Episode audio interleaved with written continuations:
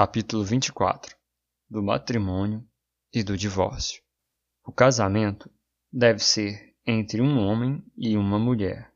Ao homem não é lícito ter mais de uma esposa, nem a mulher mais de um marido ao mesmo tempo. O matrimônio foi ordenado para o auxílio mútuo de marido e esposa, para a propagação da raça humana, por uma sucessão legítima, e da Igreja, por uma semente santa, bem como para evitar a impureza. A todos os que são capazes de dar um consentimento ajuizado, é lícito casar, mas é dever dos cristãos casar somente no Senhor. Portanto, os que professam a verdadeira religião reformada não devem casar-se com infiéis, papistas ou outros idólatras.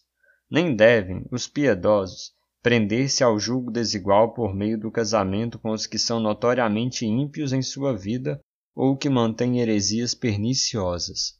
Não devem casar-se pessoas entre as quais existam graus de consanguinidade ou afinidades proibidos na palavra de Deus.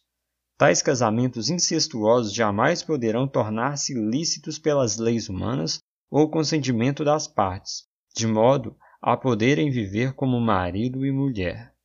O adultério ou a fornicação, cometidos depois de um contrato sendo descoberto antes do casamento, dá à parte inocente justo motivo de dissolver o contrato.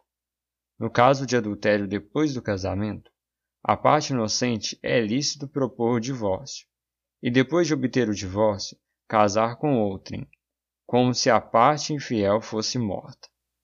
Posto que a corrupção do homem seja tal que o incline a procurar argumentos a fim de indevidamente separar aqueles que Deus uniu em matrimônio, só é causa suficiente para dissolver os laços do matrimônio o adultério, a não ser que haja deserção tão obstinada que não possa ser remediada nem pela Igreja nem pelo magistrado civil. Para a dissolução do matrimônio, é necessário haver um processo público e regular, não se devendo deixar ao arbítrio e discrição das partes a decisão de seu próprio caso.